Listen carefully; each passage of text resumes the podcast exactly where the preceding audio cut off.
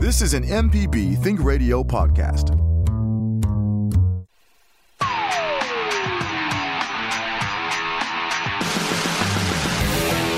Welcome to AutoCorrect, helping you correct your auto problems. I'm Liz Gill, and I'm with the lady auto mechanic, Allison Walker, ASE certified. Hello, Allison. Hi. How are you today? I'm really good. I'm trying to hold in a sneeze right now. Oh, okay. look funny. All right. Well, today we want to reminisce with you about how you learned how to drive, but we'll do that between your vehicle repair qu- uh, question calls. Did you learn in the high school parking lot? Did uh, you sit on somebody's lap? Did you learn from bumper cars? We want to hear your story in between our vehicle repair question calls. Now, Allison, I know you help teach people how to drive um, autocross and and and that we'll get into that in a little bit. How did you learn how to drive?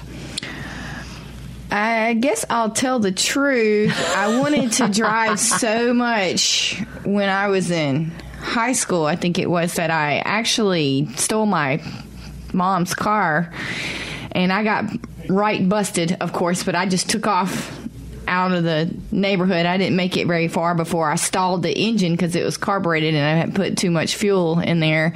I couldn't crank it back up. Uh, that was a big mess.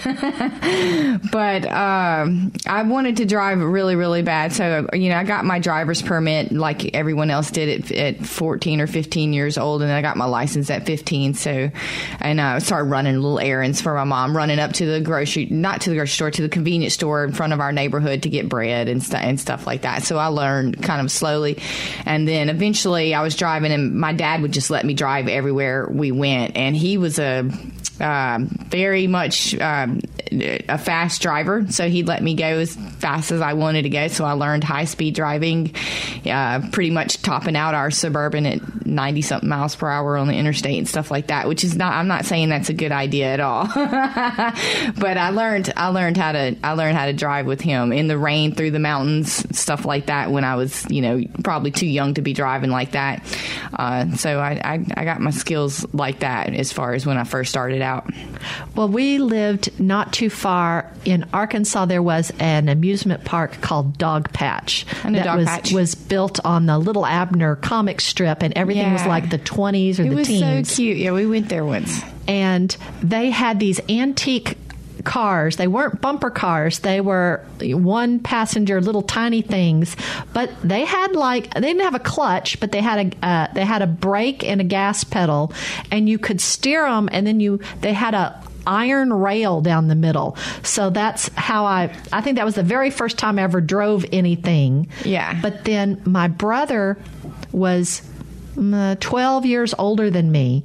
So probably when he was 17 or whatever, he let me sit on his lap and drive in the boonies. Yeah. You know, sit in his lap and I could steer.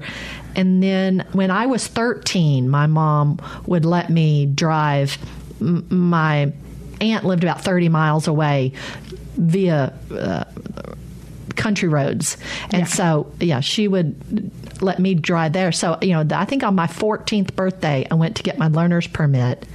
And then our high school didn't have a driver's ed course, but the university in town did.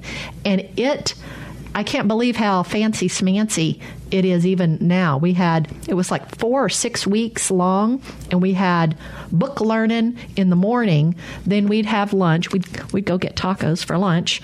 And then in the afternoon, we'd break into two different groups, and half we had simulators where we would and we would watch the training video where there's the ball and there's the kids and as you're rolling down and then they stop the video and what should you be looking out for? Here's the parked car. Here's and you you you have to kind of watch to see uh, what could happen and it's the somebody backing up out of the driveway. Sounds a lot better than the way I learned. well, we we attempted to find out if there were any Mississippi public schools that had driver's ed, but it's you know the beginning of school year and the Department of Education couldn't get back to me in time.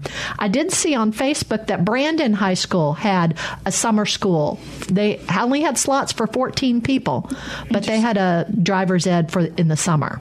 Yeah. So we want to hear from you. We want to learn uh, if your does your kid's school have a driver's ed program?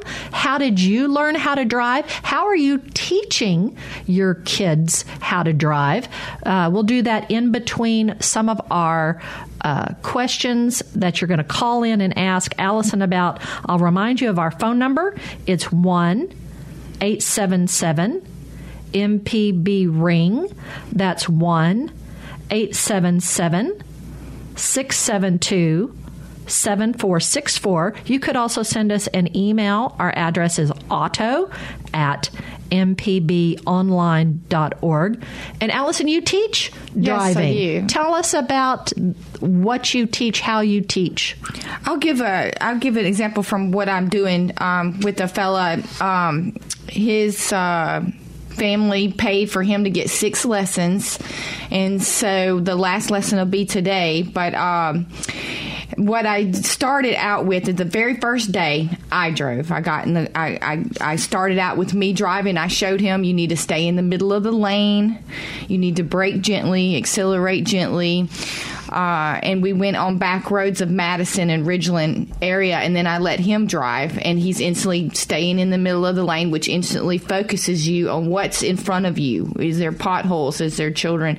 It keeps you centered on the road, which is one of the biggest things I see people not doing. I've seen so many adults do this is not paying attention to literally what's in front of the road. I see them run over potholes or run over things in the road. They're talking, they're not paying attention. There's a car getting too close, and uh, I think people lose that focus. So my main, main, main concern on the very first lesson was to get him focused. Let's let's hone it down. Let's forget everything else that's going on. Put your phone away, and let's focus on just staying in the center of the lane. And then we built up from there eventually driving on the interstate, uh, you know, getting in some traffic and stuff like that, right at red and things like so. Some basic things that he didn't know, and um, so just going through that. And then so in the midst of that, um, we had an autocross weekend, and I pretty much begged him to come to that. I said, "You really need this um, to en- enhance his skills because he kind of has a little bit of a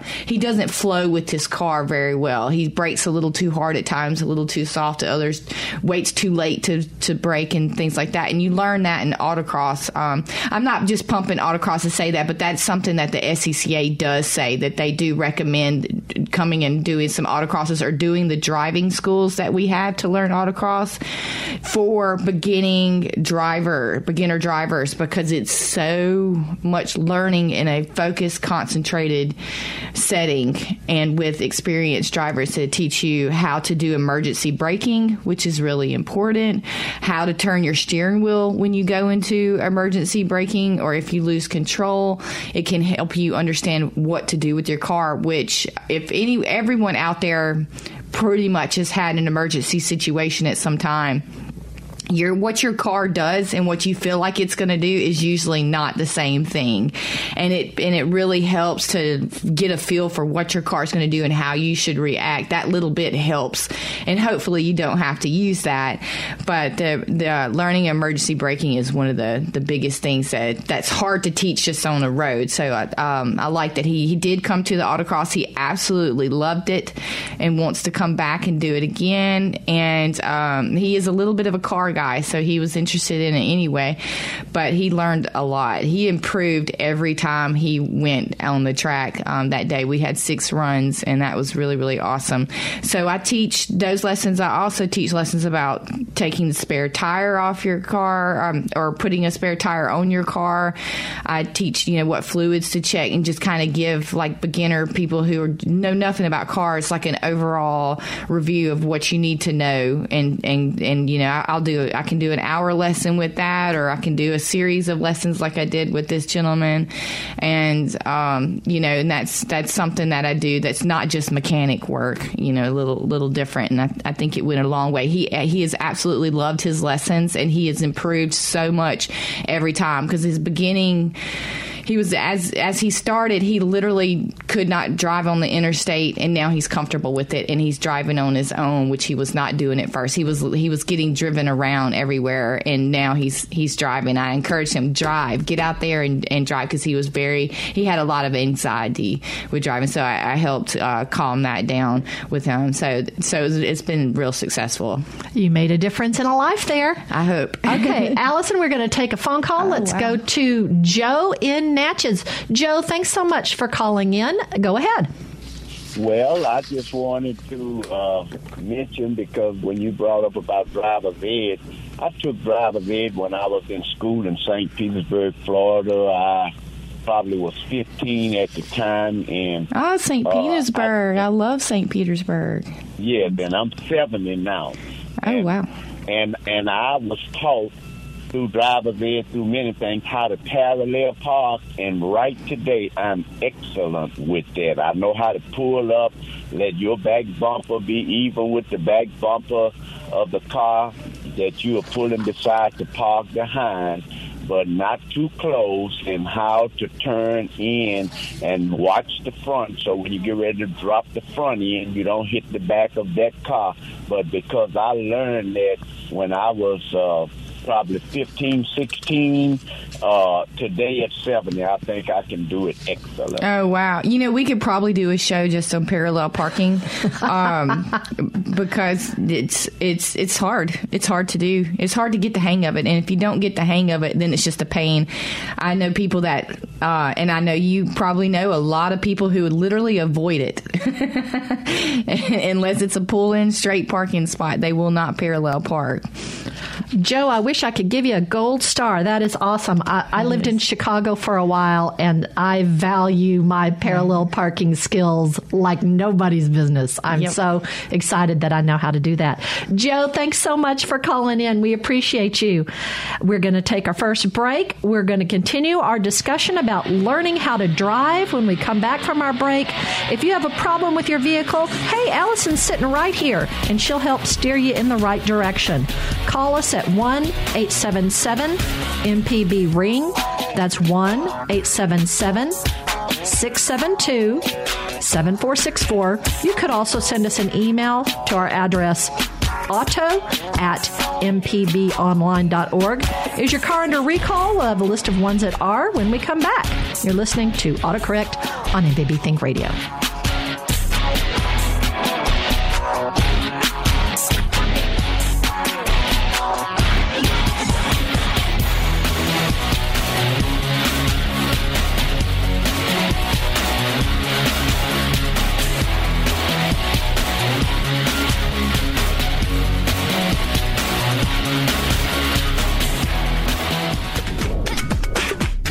Information presented on this program is meant to provide general information about the topics discussed and is not necessarily the opinion of Mississippi Public Broadcasting.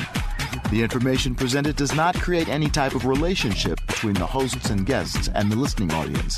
Please consult an appropriate professional for guidance about your concerns. You're listening to AutoCorrect on MPB Think Radio.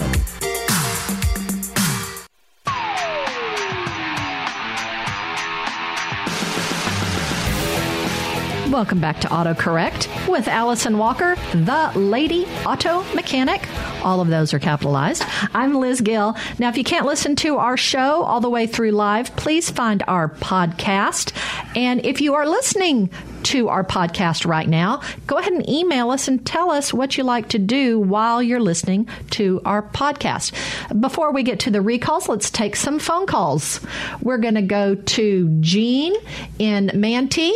Jean, thanks for calling in to AutoCorrect. Go ahead. Thank you for taking my call. I drive an 06 Buick Rendezvous, and the car is not overheating, but my temperature gauge is going wild. It starts out anywhere on the dial, and it winds up way past overheated, but my car is not overheating. Oh, that's a good one. Um, I'm wondering if maybe something electrical is going on with to the, your coolant temperature sensor. I would check to make sure it's tight there. The connection is tight. Find your coolant temperature on your car.